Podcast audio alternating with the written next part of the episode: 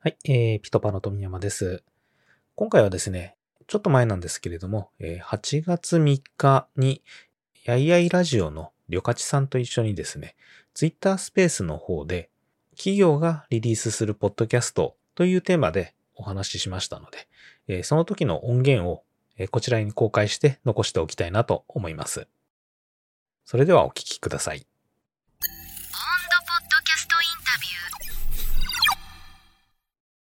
と、始めていきたいと思います。で今日はですね、えっと、私が、ここから、週に1回ぐらい、えっと、ポッドキャストをテーマに、ポッドキャストを語ろうという、えっと、スペースをやっていきたいなと思ってまして、多分、えっと、今決まってる限りでは、毎回、こう、ピトパという、あの、ポッドキャストを作ってる制作会社の皆さんとお話ししていければと思います。で、いろんなテーマを話していきたいと思っていて、今日は、えっと、採用広報というところと、ポッドキャストの可能性をお話ししていければと思っています。はい。じゃあちょっと、あと、ゲストも今日来ていただいているので、早速始めていければと思うんですけれども、えっと、最初に、今日は富山さんというピトパーのプロデューサーさんに来ていただいているので、えー、最初に自己紹介を富山さんからお願いしてもいいですか？あはい。えっ、と、ピトパの富山です。えー、ピトパは、まあ、あの、創業からやってるメンバーなんですけれども、うんうんえーまあ、キャリアとしてもともとそのウェブのコンテンツ作ってたっていうところから始まってて、で、まあ、プロ、えーピトパ始まってからは、えー番組のプロデュース、えーいろいろいくつか作っていった中で、えーまあ、例えば、あの、黒ラジオさんですとか、うんえーあと、なんか、レイニー先生の今日から役立つ英会話みたいな、はいそのあたりを、えーえーいろいろ番組作って、今は、えー番組作ったものでどうやって事業化していくかみたいな、えーそのあたりのところとかもやってたりします。黒ラジオはあれですね、黒ラベルのあ、そうです、そうで。す。あの、札幌さんの黒ラベルの大人エレベーターうんうんのポッドキャスト版のやつですね。なるほどです。ありがとうございます。で、私はちょっとその、ピトパさんのその番組の記事をいろいろお手伝いさせてもらうご縁があって、で、私もやいやいラジオやってるので、なんか、本当ピトパさんの富山さんとかにいろいろ聞きながら、あの、ポッドキャストを頑張ってるっていうような感じですね。はい。で、今日はですね、採用広報というところをお話聞いていければと思うんですけど、なんか本当最初の方はなんか個人のポッドキャストがすごい多かったイメージなんですけど、めちゃめちゃ最近増えてきましたよね、なんか。まあそうですね。企業さんがやってるポッドキャストが、こうんこに来て最近急に増えてきている感じですね。え、それってどういう背景ですか、一つがなんかやっぱり採用関係、えーっていうのが多いなっていうのが印象としてありますね。で、まあ、いくつかあるんですけれども、そのあたりがその採用目的でやってて、どうやらなんかうまく採用がいってるぞみたいな話が、まあ、スタートアップとかも含めて、えー広がってるので、そこから徐々にみんな作り始めてるんじゃないかなっていうような、そんな印象がありますね。えなるほどです。なんか本当に急に採用系のポッドキャスト増えたなって思っていて、なんかピトパさんも最近その採用系の広告パッケージとかも出されましたよね。あ、そうですね。まあなんか採用、やっぱり今すごいどこも苦しんでるって言いますか、なかなか人が取れないっていう、その、なんか需要が、えー多いんだけれども、供給が少ない状況なんで、えーなんかいろいろな手をやっていこうっていうところで話が来てたりしますね。はい。それはなんかうん番組作ってほしいっていうのとか、あとは広告出してほしいみたいな感じですか？そうですね。で、一番は、まあ、あの、ダイレクトスカウトとかってわかります？あの、ビズリーチとか、えーうんスカウト候補者にこう、直接メール送ってとかっていうのがあると思う。えーはいはいはい。で、あのあたりが今、だいぶやり尽くされた感があるというのと、うんえっ、と、送っても競争が激しいので、なかなか振り向いてもらえないんで、確かその前段階で、うちの会社こんなんですよって、こんな人採用したいですよ、みたいなのをもっと知らせなきゃいけないっていう、うんうん。なんかそういう、うんえー風潮が今だいぶ出てきたなというところで、まあ、ポッドキャストは結構その共感しやすいとか、えー作るのが多少簡単だとか、そういうところがあって、えー採用目的のやつ作ってんのかなっていうような話は聞いてますね。に。うん。うんなんかやっぱ、今、そういう、マッチングサービスとか、その、ダイレクトリクルーティングのサービスとか増えてますけど、なんかその分、なんか誰が誰だかわかんないですもんね。いや、そうそうそう、そうなんですよ。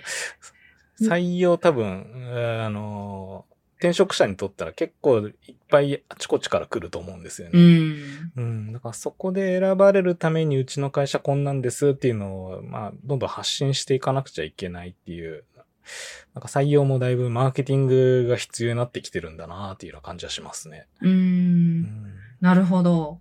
で、なんか最近その、ポッドキャストでの採用広報っていうのがすごいっていうところで、私もなんかそのオンドポッドキャストの番組のブログを一緒に書かせてもらってるんですけど、なんかその中でも結構インタビュー何回かさ、いろんな番組の方にさせていただいてると思うんですけど、まあそういうのも聞いて、なんか改めてなんで採用広報にまあいろいろこう、これまでも温度ブログとかもあったじゃないですか。その中で、ポッドキャストの強みみたいなのって聞いてもいいですか？あ、そうですね。今、僕もそれでインタビューでいろいろ聞いてる中で言うと、うんえっ、と、主に2つ3つほどあるかなっていうのがあって、うんうん。1個目は、えーやっぱりその時間を取れる、えーコンテンツとして、えーまあ、さポッドキャストだと多分毎週30分ぐらい、えー余裕で取れるっていう、その接触してもらえるっていうのが大きいかなっていう話はしてましたね。ああ、それはあれですか、リスナーがうん一本聞く接触時間ってことですか？あ、そうです、そうです。うんうんうん。まあ動画とかは結構もう短尺化してきていますし、うーん。うん。あとブログもやっぱり SEO とかで入ってくると、会社の印象よりは、そこの書いてある知識の印象だけが残ってっていうところがやっぱりあるので。ああ、それ確かに聞きましたね。うなんかその、採用ブログ今結構その、いろんな、こんな10倍になったとか、うん結果のノートめっちゃ出てますけど、まあ、その結果はすごい印象的とか、ノウハウは印象的なんだけど、どこの会社だったっけっていうのがいまいち残らないみたいな話面白かったですね。あ、そうですね、そうそう。なんで、まあ、ポッドキャストでやっぱりホストが立つんで、うんえーそのホスト、どこの誰っていうのがすごい印象的に残っているんで、で、まあ30分もやれば、1ヶ月とか聞き続ければどこの誰っていうのすごい分かってくるので、そこから、まあ、えー採用につながってるんじゃないかなっていうところですかね。なんか、うん、今一緒にインタビュー記事とか作ってるじゃないですか。はいはいはい。その時に、なんか富山さんはすごい、あの、まあ、なんかすごい方なので、毎回そのインタビュー先の方のポッドキャストをめっちゃ聞いてうん、超メンバーについて詳しくなるっていうのがね、あ、そうですね。面白いなと思って、なんか、はい田中さんが二人御社にいるんですね、みたいな。うんあそうはいはい。でもそういうのもそうですねポッドキャストならではですね。うん。いや、本当にそうだと思います。うんうん。あれって結構全部き、30分ずつとか全部聞いてるんですか？あ、そうですね。で、まあ、ポッドキャスト倍速もできるんで、実質半分ぐらいでインプットはできちゃうんですよね。確かに。うん。飛ばし聞きも楽ですしね、なんか。そうですね。うん、ううんあと、まあ、あの、タイトルもちゃんと皆さんつけてるんで、うんうんえー気になるやつだけピックアップするってなると、うん。すごい、そこのハードルは低いなと。ねえ、なんかすごい、やっぱり、あの、私も何個か雑誌とかのオウンドポッドキャスト聞いてるんですけど、全然なんか中の人こんな人なんだ、みたいなイメージ深まりますよね。ああ、ありますね。うん、うん。ありますね。ね。なんかやっで、ぱ、そう、あえーあ、どうぞ。あ、どうぞどうぞお願いします。そうですね。で、まあ、そのホストさんがこう誰かっていうのが、多分共感はだいぶしやすいかなと思うんですけれども、うんうんで共感が生まれると、なんか今よく言われてるあの、心理的安全性っていうのですかね。はいはいはい。この、この会社入ったけど、人が嫌だったらどうしようみたいなのって多分、転職者って誰でもあると思うんですけど、うんうん、うん。なんかその辺がないっていうか、入ってからの、えーオンボーディングって言葉して、しされてた、言ってたんですけど、はいはい。ええ採用後のその、なんか不安があるかっていうのがないっていうのがなんか強いっていうのが、まあ、ポッドキャストすごい相性がいいんだなっていうふうに思いましたね。ねやっぱりうん、声の情報量すごいですね。うん。うんそうですね。うん思ってたよりも。うん。人となりが伝わるというか。なんか話がちょっとずれますけど、あとなんかそれを聞いてるのが、その、な、中の人、ちょっと採用ではないんですけど、中のその、受ける人だけじゃなくて、社内の人も聞いて、なんかなかなかこのコロナ禍で会えなくてもメンバーのことを知るきっかけになるみたいな話もありましたね。あ、ありましたね。ええコロナで、えーオンラインで、えー変な話、入社してから一度も会わないような人とかもいるっていう話してた中で、うんうん。うん、このポッドキャストでこの人が入ってきてこういう人なんだっていうのがわかるっていうのはある意味すごいいいなっていう気はしますね。その後働きやすいですし。ね。私もなんか、あ、それめっちゃ会社がしてくれたらいいなって思いました。うんうん。なんか他にこう、メリットというか、この、ここがポッドキャストならではみたいなのありますか？そうですね。えーなので、まあ、その後で、えーもう一つで言うと、そこに出て登場してる人のプレゼンスが上がるんで、えーなんか社内の中でも、あの人、あの、ポッドキャストに出てた誰々さんっていうのが、すごい、その後の話が分かりやすいっていうのがありそうですね。うん確かに。なんか僕らも結構このおオフラインのイベントとか、えーうんやったりするんですけれども、この間もあの、コンさんの、えーイベント、えー出さしえーで出てたんですけど、初めて会うんですけど、声だけ聞いてるからすごい喋りやすいんですよね。わかります。あ、わかります？えなんか私も、やいやいラジオの個人のポッドキャストやってるじゃないですか。ええええだからなんか、な友達みたいな風に喋ってしまってすいませんみたいなよく言われます。ええうんうんうん 初めてから。は そうですよね。なんか初めて感がだいぶ薄いなっていう感じは、ポッドキャスターのホストの方はすごいするんですよね。うん、もう本うん当親密度がすごいから、うん。そういう意味ではなんていうか、なんだろうな、短さみたいなのはめっちゃ生まれますよね。うん。なんでまあ、それは採用って観点で見ると確かにすごい相性がいいというか、うんうんうん使えるツールなんじゃないかなっていうふうには思いますね。うんなんかあとは、こう作るのが簡単みたいな話もあったかなと思うんですけど。うん、そうですね。まあ、変な話、あの、マイクと、えー編集機材っていう、まあ、編集もそんなに必要ない場合が多いんで、うん。えーまあ普通にこう iPhone とかでこういう風に撮っちゃって、それそのままアップして流すっていうぐらいだったら、ほとんど時間かかんないっていうか、この間聞いた 10X さんとかって、なんか収録してからアップするまで15分ぐらいの作業みたいなこと言ってたんで。ね。まあでも、めちゃくちゃ簡単ですね、それだと。うん。そう考えると、まあ、動画とか作るよりはやっぱ10分の1ぐらいの作業量で済むっていうのが楽いいんじゃないかなっていうふうには思いますね。ね記事もめちゃめちゃ大変ですもん、作るの。ああ、そうですよね。もうそれに比べたら、今、その自分たちで作ってるポッドキャストもそうですけど、うん楽は楽ですね。いやー、本当なんか、手軽にやれるし、めちゃくちゃいいなと思います。で、まあ、ただ、やっていったら、ああやりたい、こうやりたいみたいなの実は出てくるんで、その時は、しっかりこう編集とか機材とか揃えたりっていうのは、やっぱり出てくるかなと思うんですけれども、うん。そ。こに、そこに行くまでのハードルとしては、これとこれとこれがなくちゃいけないとか、こういうスキルなきゃいけないみたいなのがすごい少ないんで、うんうんうん。うん。まあ、とりあえずミニマムでやってみようかみたいなのは、すごいやりやすいかなと思いますね。あー、なんかその、まだ公開してないけど、サイボーズの方とかも最初スモールスタートで始めたいから、なんか会議室一つ取って、iPhone で、なんか撮って出したみたいな言ってましたね。あ、言ってましたね。はいはいはい。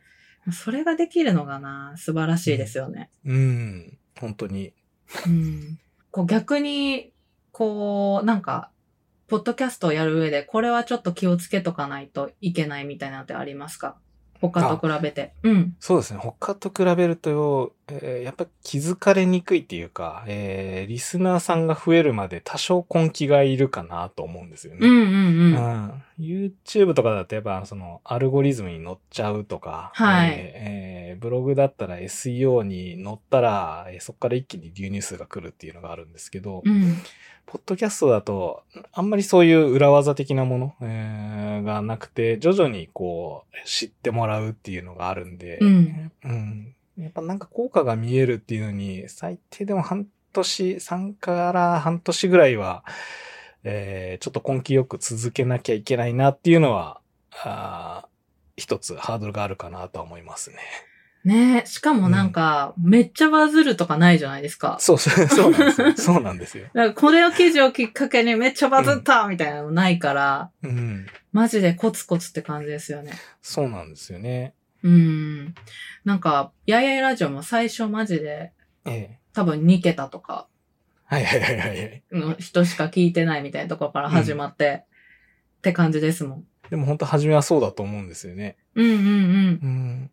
なんかそれが、えーこの人の話してる内容とか結構いいなとか、声がいいなとか、そういうの思い始めたら結構習慣化してくるので、他のコンテンツよりは離脱率少ないような気がするんで、まあ本当徐々に上がっていくっていうのは、多分やびやいやいさんもそうだと思うんですけど、うんうんそういうイメージじゃないですかね。うん。なんかそれこそ、これも 10X のリッチャーさんが言ってましたけど、うんなんか拡散は弱いけど、一回聞かれたらこう、関係性を深めるメディアとしてはめっちゃいいって感じですよね。うん。あ、そうですね。うん。なんかそこを、用、用法、用量を守りたいというか、うんうん、拡散しようと思って、ポッドキャスト始めても、あんまり良くないなとは、ちょっと思ったりしますけどね。うんうんうん。そうですね。うんうん。ターゲットがやっぱりちゃんと決まって配信してたら本当、えー本当徐々にですけれども、うん確実には増えていくような気はしますね。うんうん。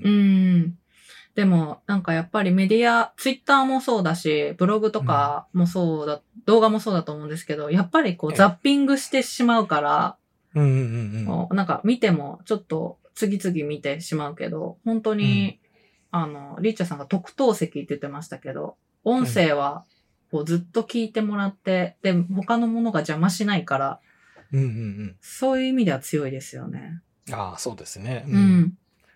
そういう強さが、なんか、使いどこが結構他のメディアと組み合わせてやるのがいいのかなと思いました。うんうん。確かに、ポッドキャストだけっていうよりは、えー他のノートとか、えーうんうん動画とかも、もしやってるんだったら合わせてやっていくのがいいかなとは思いますね。うんなるほどです。はい。で、実際なんか、あの、富山さんとかは、なんか私は本当自分のポッドキャストやってるだけで、その実感って感じなんですけど、なんかいろんな会社さんとやられてるじゃないですか。はい、え。なんかその中で、けその、実際に企業ポッドキャストやって、なんかこんなこと、成果が出たみたいなのって、なんかできる範囲で教えてもらえたりします？あ、そうですね。えっ、と、これは結構いあっちこっちでも言ってるような話はあると思うんですけども、うん。えっ、と、実際、あの、伊藤浄一さんのポッドキャスト、えーはい。はいうちで制作手伝ったりしてるんですけれども、えーあれ、Web3 とかの話がメインで、うん。えーいろいろうんいろいろ話してるんですけど、で、Web3 系のエンジニアって取るのめちゃめちゃ大変なんですが、なんえーかあの話から、えー結構そ、そっちの Web3 系のエンジニアとかが、えーなんでしょう、応募が来たりとか、えー手伝いたりとか、あとうん本当に採用が決まったりとかっていうのはあったみたいですね。あと変な話、あの、うちの、えあの、コンがやってるポッドキャストを聞いて、実はこの間一人7月に、えー採用が決まったっていうか。あー、なんか、か、すごいですね。コンさんさすがですね。ポッドキャスト作りの話をしてたら、ポッドキャストに興味があるって言って、それを事業でやってる会社さんってどんなんだろうっていうので、えー来てくれてっていう感じでしたね。うー。うんん。なんか、他にもこう、多分、どれだけちょっと採用チャンネルを展開されてるのかわかんないんですけど、なんか他のチャンネルより、ポッドキャストで来てくれた人がどうみたいなのってありますか？やっぱりあのーなんでしょう、面談した時の深さ、質問の深さとか、うちに対する興味だったり、えーこんなことがしたいみたいなのっていうのが、うんうんだいぶ、うん、深さが違う感じはしますね。ええやっぱり、なんだろえーえう。じっくり聞いてくれてるからか。ーそうですね。うんで、多分さ、まあ、その、今のやつも、えー、だいたい15分から20分ぐらい話してて、うんうんうん定期的に数本話してるんで、で、ほぼほぼ聞いたって言ってたから、おそらく数時間、えー数十時間の、えー時間をうちに預けてくれているっていうのは、あやっぱ全然、うちに対する理解度とか、えーうん業界の話とかっていうのは、うん、でだいぶ違った印象はありましたね。うん。なんか、やいやいラジオもなんか全部聞き、聞きましたみたいな人めっちゃいるんですよ。ああ、いい。100、160本ぐらいあるのに。はいはいはいはいはいはい。でもなんかその、インタビューとかでもなんか、内内定者の人で全部聞聞きましたとか結構いますみたいなこと言ってて、うんうんうん。消費時間どんだけだよって話になりますよね。なんかいつも ね。ね、それがほんとすごいなって思うんですけど。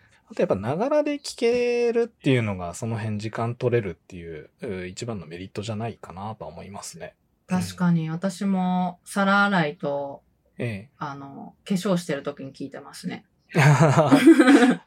そうですよね。僕もだいたいジョギングしてるか、通勤、会社行ってる時の途中の電車の中とかそういうところで聞いてるんで。うん。うん。確かに、あの、もうね、目は本当に大混雑というか、もうレッドオーシャンですけど、レッドオーシャンですね、確かに。うん耳は結構まだありますよね、余地が。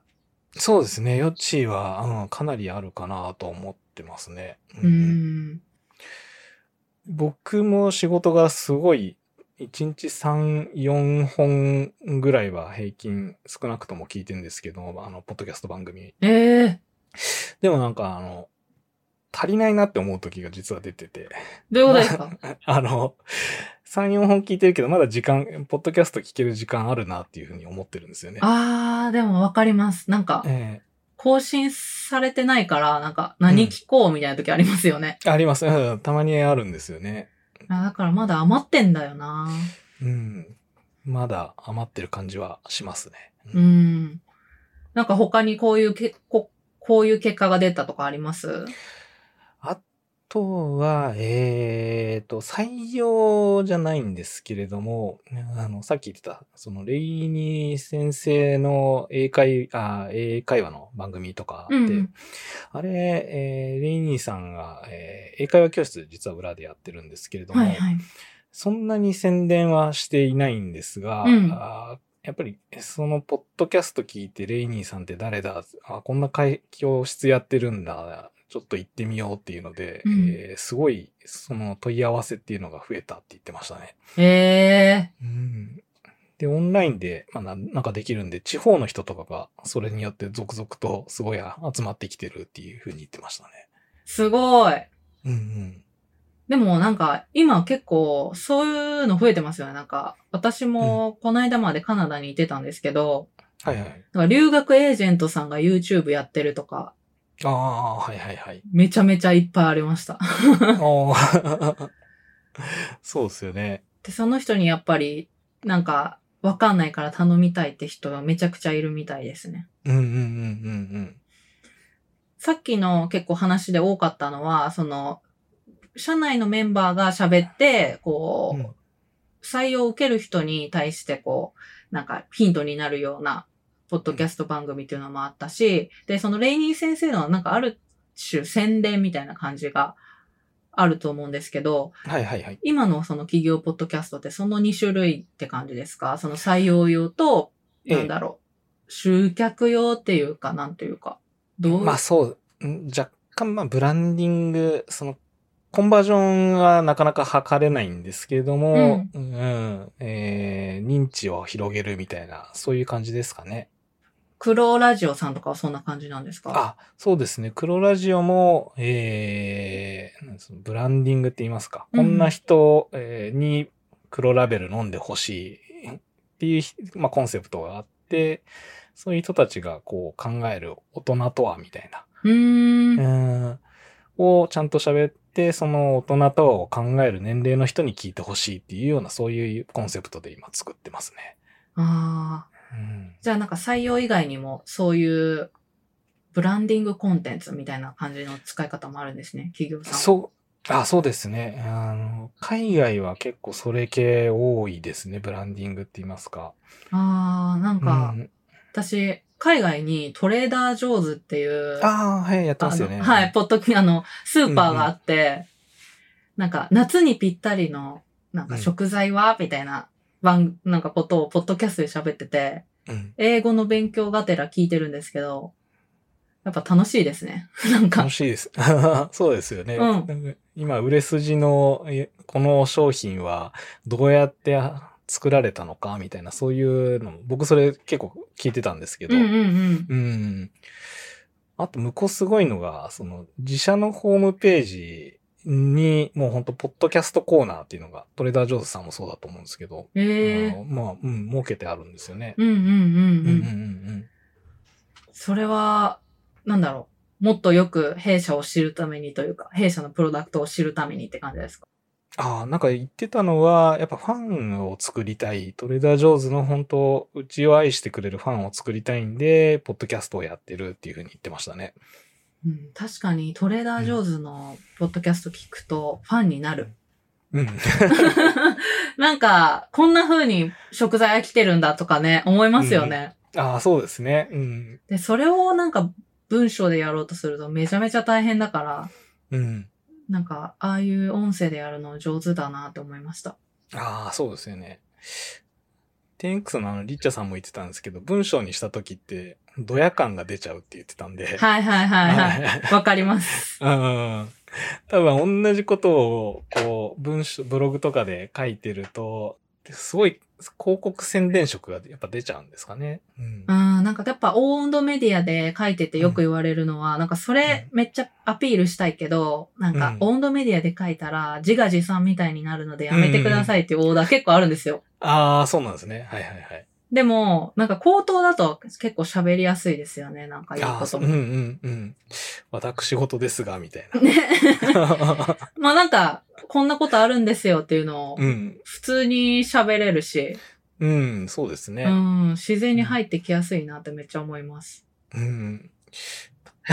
変な話、今これ喋ってるのも、だいぶ、あの、文章にするとポジショントーク的な感じになっちゃうような気もしますけど。ね、なんかこれを多分ピトーパンさんのうん。メディアとかでやると、まあ本当に宣伝っぽいから、うん多、分、え、ね、たどり着いた人も、ちょっと宣伝っぽいなと思うかもしれないけど、うんうん。音声だとね、さらっと聞けちゃったりしますよね。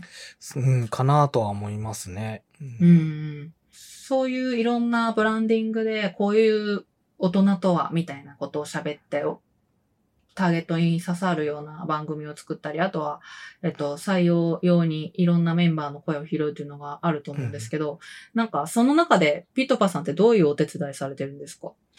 そうですね。えっと、一応、今、手伝わさせていただいているところで言うと、作るのに、えー、大体、この辺がボトルネックみたいなのっていくつかあるんですよね。うんうんうん。うん。もう本当一番初めで言うとどうやって収録したらいいのとか、なんかそのマイクとか機材とかちゃんと考えないといけないのかなとかっていうそういうところの相談から来るのと、場合もありますし、えっ、と、あとはその、うんまあ、やっぱ配信していくとなると一人だと、えー更新サボっちゃうとか、えーうん若干片手間になって、た時に優先順位が下がっちゃうっていうのがあると、やっぱもったいないので、えーそのちゃんと作る企画相手になってほしいっていうようなところで、うんうん。えーうん入って、えーまあ、こちらでスケジュールを組んだり、えーテーマ一緒に探したりとかっていう、そういうような手伝いをさせてもらっているパターンが二つ目ですかね。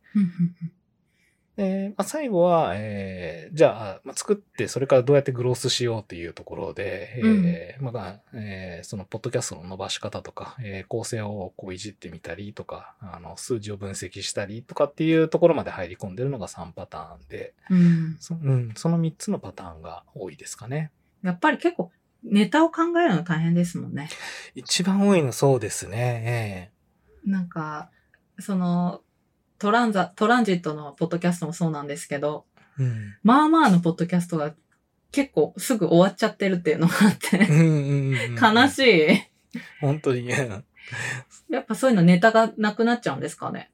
そうみたいなんですよね。で、ただでも話聞いてると、えーその人たちのこう当たり前のネタではあるんだけれども、旗から聞くとそこ面白いんじゃないかっていうのって結構あったりしたりするんで、うー。うんん。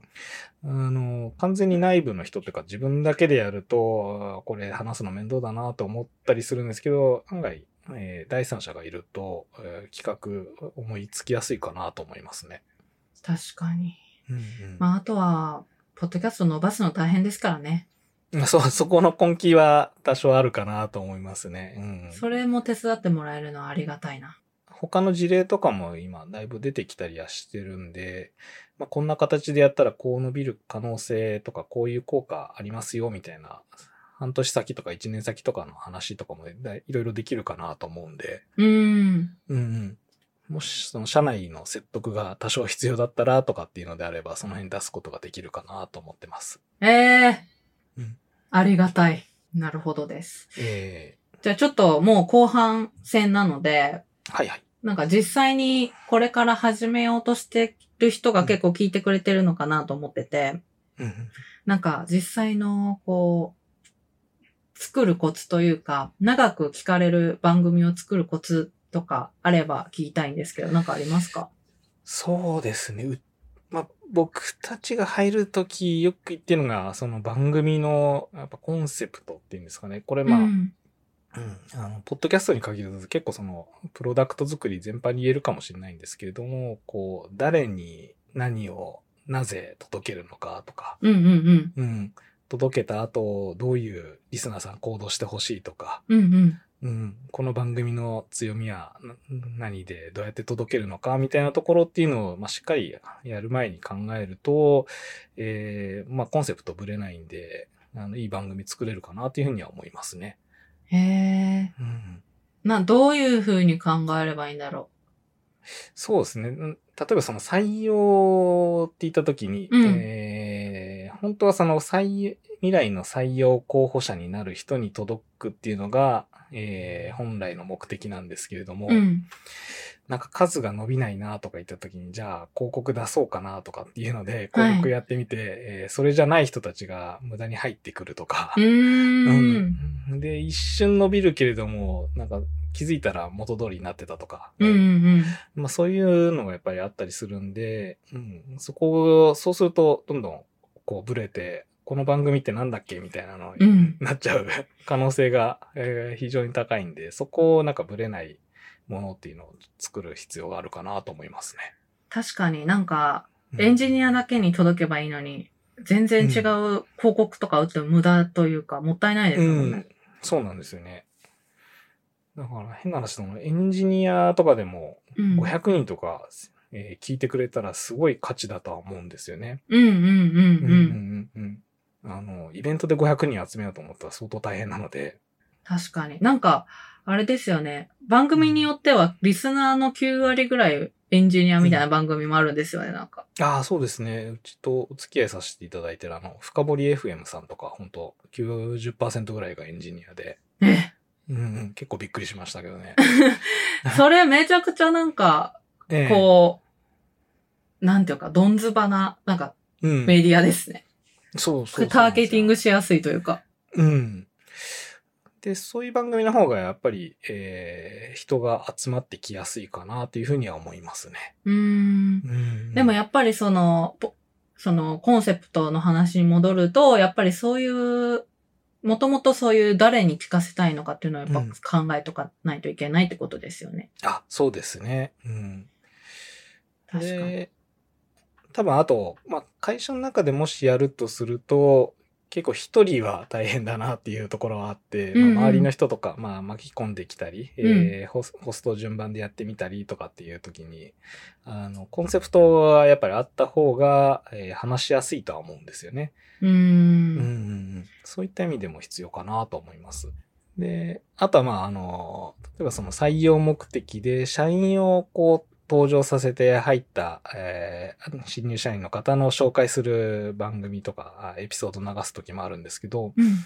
うん、あのまあ、全然その会社に興味ないっていう場合に、えー変な話、その採用、新入社員の話を聞いても、うん。えーえー正直面白くないっていうか、うん何のためにもならないみたいなことはあるんですけれども、実際その、この会社に入ってみようかなって思う人たちにとって、その情報ってすごい大切な情報だったりはするんで、うんうんその再生数が取れないからって、えー新入社員を紹介するエピソードが、えーあんま意味ないかっていうと、まあ、採用目的だけを考えるんだったらすごい意味があるコンテンツかなっていうふうには思うんですよね。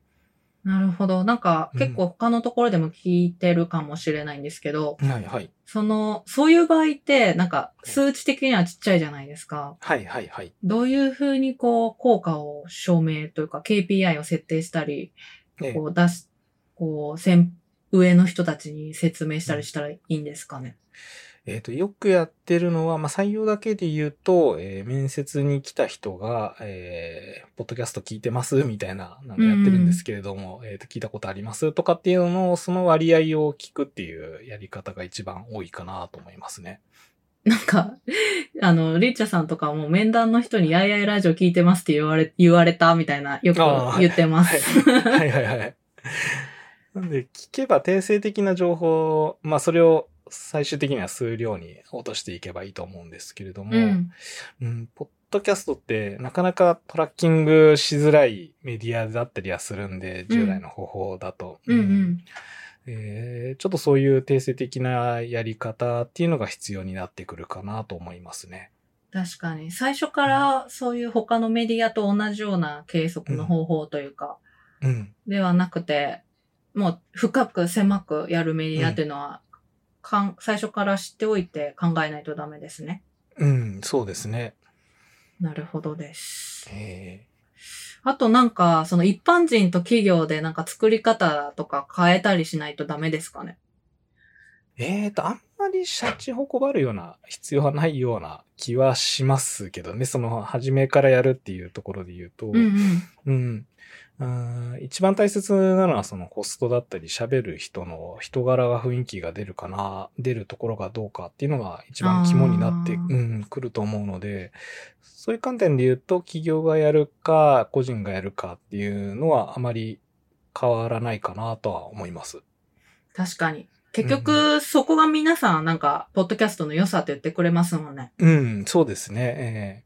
なんか逆にそれが出ない番組作りは良くないかもですね。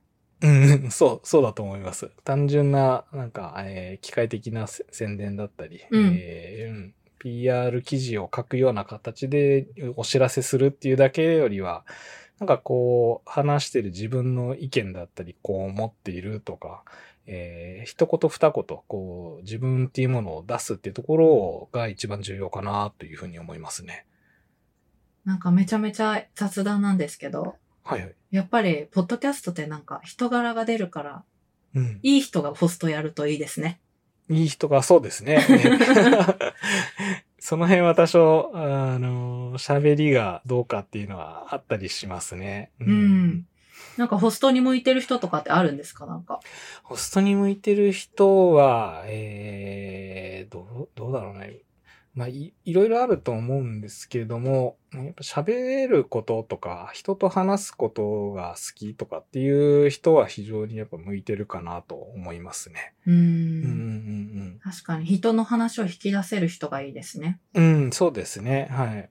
あと、まあ、やるパターンとしては、こう、二人で話す、えーパターンがやっぱ多いかなと思うんですけども、うん今い、うん、今、旅館さんが言ったような、その引き、人の話を引き出せるパターンの人と、えー自分の領域はこれで、これについてはとことん話せるぜ、みたいな、そういう、うー二人がいるとすごいいいかなと思いますね。ああ、なんかうん黄金の、黄金の方程式ですね。えーそうですね。うん。なんか、YouTube とかでも多いですもんね。なんか、うん。詳しい人と、好奇心いっぱいにそれを聞いてくれる人というか。あ、そうですね。うん。一人はその、リスナー側に立つみたいな。うんうん。うんうんそんな組み合わせとかはやっぱいいかなと思いますが、うん。うん。まあこれもやっぱあんま個人、個人と企業とで差がそんなにないかなと思いますね。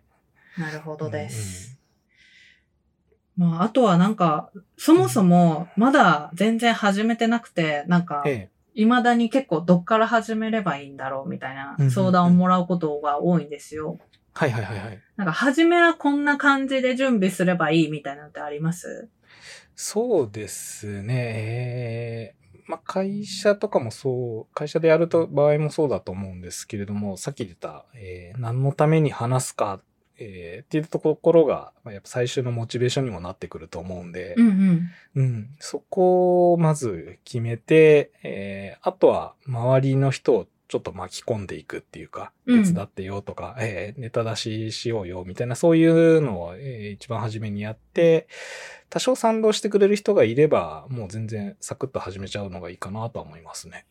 なんかみんなどれくらいの人数でやってるんでしょえーと、多いところだと、その一部署持ち回りでやるみたいな話もあ,、うん、あったりしますし、あとは、まあ、けやっぱ経営陣っていうか、トップの人、えーそのグループ長みたいな人とかが、あー2、3人、えー OK っていう出せる状況があるとすごいいいかなと思いますね。うもう機材は iPhone でもいいですか？最初。iPhone で全然構わないですね。もう本当いい、いい機材なので。なんかち、ちなみに今って結構オンラインでやることが多いじゃないですか。はいはいはいはい。で、私、やいやいラジオ最初、ズームを、が漏れてきた声と私の声でやってたんですよ。うん、はいはいはいはい。で結構最悪だったなと思うんですけど、はいはいはい。どう、離れてる時はどうするのがベストですか？あ、えっ、と、ツール、オンラインのツールを使って、えーまあ、海外製なんですけれども、うんうん。あの、全キャスターっていうのと、あ、やいやいラジオ使ってる。あ、使ってます。はいはいか、えっ、と、うちで使ってるリバーサイド FM っていうのがあるんですけれども、うんうんえーそれを使えば、えーなんかその、通信の音漏れとかがなかったりするんで、うん。うん。うんえーちょっとく詳しく話してしまうと、はい。えー、ズームって、えー相手の声、録音するときって、相手の声ってインターネットを介して録音されるじゃないですか。うんうんうんううんん。で、この二つのサービスって、えー喋ってる音声が一旦それぞれの自分のパソコンに音が落ちるんですね。あ、 Zencastr とリバーサイドってことですか、あ、そうそうそうです、なるほどなるほど。なので、そこで通信の障害がなかったりするんで、えー結構綺麗な音が、まず一旦それぞれのパソコンに落ちます。うんうんうん。で、それを、あと、クラ、後でクラウドでガッチャンコ自動でしてくれるので、えー必然的に綺麗な音声の、えーが手に入るっていう、お互いが喋った。うん。なるほど、そうなってたんだ。全キャスターずっと使ってたけど知らなかった。その、で、多分、はい。その違いはあるんですか？全キャスターとリバーサイド。えーと、ちょっと全キャスターそこまでく詳しくはないんですけども、おそらく、うん、あの、両方ともそういうイメージで、えーかなりいい音は取れるかなと思いますね。なるほど。最近リバーサイドの人が多いんだよなうんうんうんうん。うん。そうですね。リバーサイドは、まあ、インターフェース結構わかりやすいですしね。うんうんうん。うんうんうん。無料ですか？無料です。あーあと、ちょっとお金かかります。なるほど月でも。月で、えー、2000円ぐらいですかね。じゃあ、大丈夫。うん、だじゃあ大丈夫。かなと思いますね。うん他はなんか用意するものあります？あとは、えー、まあ、アップするためのツールですかね。えー多いのは、アンカーとかがうんやっぱ多いですし、あとは、そのワードプレスとかでブログ作っていたら、あの、プラグインでポッドキャストアップするツールがあったりするんで、えええーえーその辺でやられてる方がやっぱ多いかなっていうふうに思いますね。簡単に始めるんであれば。なるほど。今、うん何でも便利なツールがありますね。ツールがありますね。えー ありがとうございます。はい。じゃあ、ちょっとこんな感じで、あの、聞いてきたんですけど、うんなんかもし皆さんから質問があれば、このなんかコメントの機能があるんで、なんかあったら、こう投げていただければ、10時ぐらいまでやろうかなと思っているので、投げてくださったら嬉しいですというのと、その間にちょっと、なんかおすすめのポッドキャストとか聞いてもいいですか？富山さんの。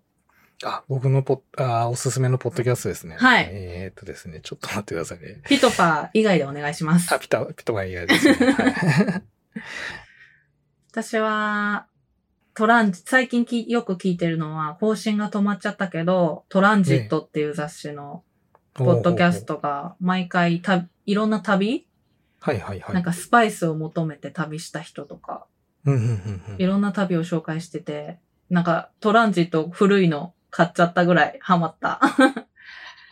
のと、あとは、なんだろうな。うーん。あ、そうだ、トレーダー上手かな、やっぱり。うん。英語のポッドキャスト、全編英語なんですけど、あの、トレーダー上手っていう、あの、く、なんだろうな、意識の高いというか、スーパー、アメリカのスーパーのポッドキャストで、本当面白いですよね、なんか。うんうんうんうん。そうですね。あれ、結構頻度高くやってますしね。うん、で、なんか、あれは結構作り込んでますよね、音とか。あ、おうん。音は相当、うーんしっかりしたものを作ってる気はします。うん。なんか、びええ BGM ね、とか。うんうんうん。なのでわ、かりやすい感じで。なので結構、あ、いや、いや、ここまでやればこうなるのかっていう感じも なるような、勉強になる気がする。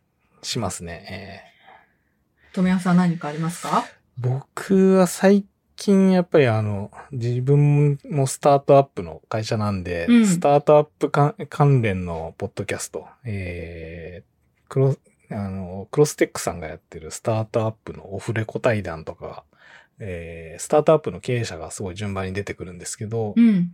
うん。ああ、そういう感じ、こういう人たちがいるんだな。確かにここら辺でつまずくよな、みたいなのっていうのがすごい共感できるんで、よく聞いてたりしますね。ええうんえもう一回番組名を教えてもらっていいですか、あえっ、とですね、スタートアップオフレコ対談。ええうん。ちょっと聞いてみます。あーうん。あとは、最近聞いてお面白かったのが、えー、白川正義氏の10分で M&A 戦略みたいな。これもちょっとビジネス系にえー寄ってるんですけど、はい。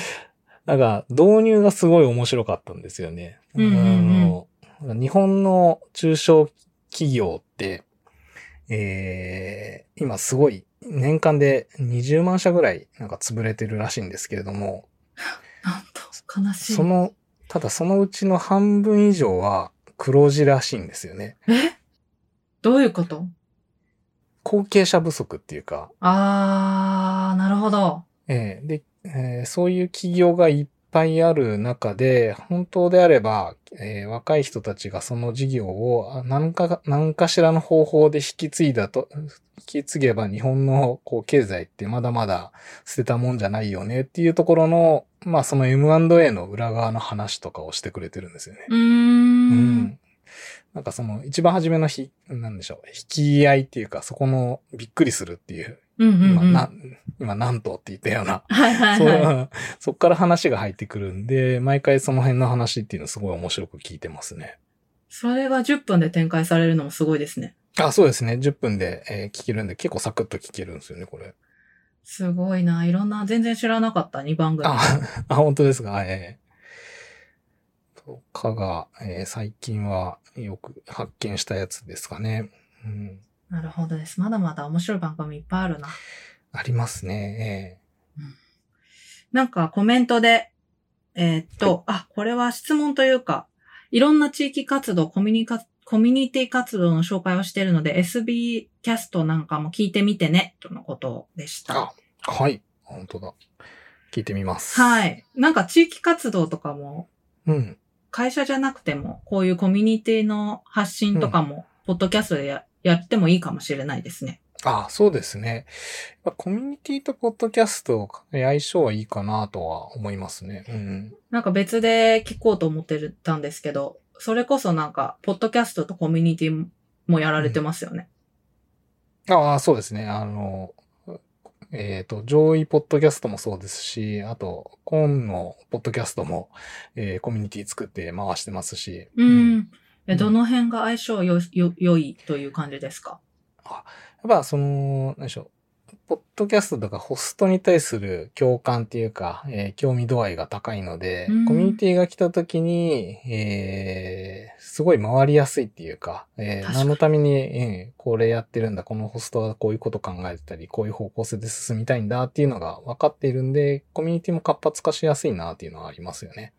うーん、確かにな。うんなんか、どんぐり FM さんの裏どんぐりととかもすい。ごい、めちゃくちゃ活発って聞きました。うんうんうん。有料コミュニティなのに？すごいですそうね。そうですよね。あの、ホストとの距離感っていうのもやっぱあるんじゃないですかね。うーん、確かに近い。うん。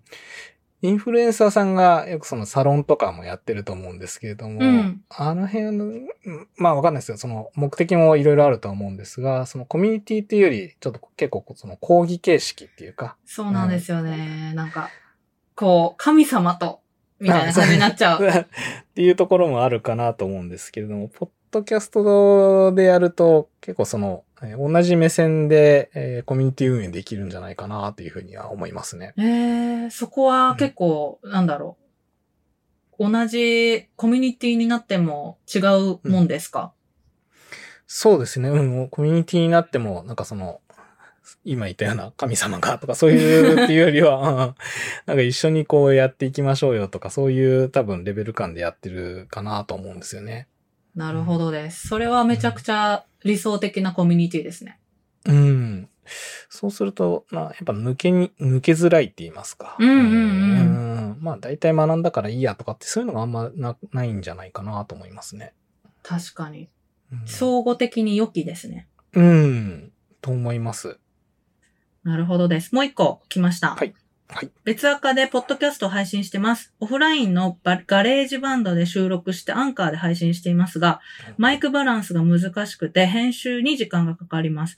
マイクバランスや音声を自動で一定で一定にできる収録アプリや音声調整できるアプリなどがあれば教えてほしいです。とのことです。なるほど。これは、ど、どういうやつ、やつなんですか？音がでかかったり小さかったりとかって、そういう話なんですかね。あでもなんか、ええ。よくそれは、こう、二人で話されてるポッドキャストでも片方がでかくなっちゃって、はいはいはいはい。かあー片方が声小さいみたいなのは聞いたりしますね。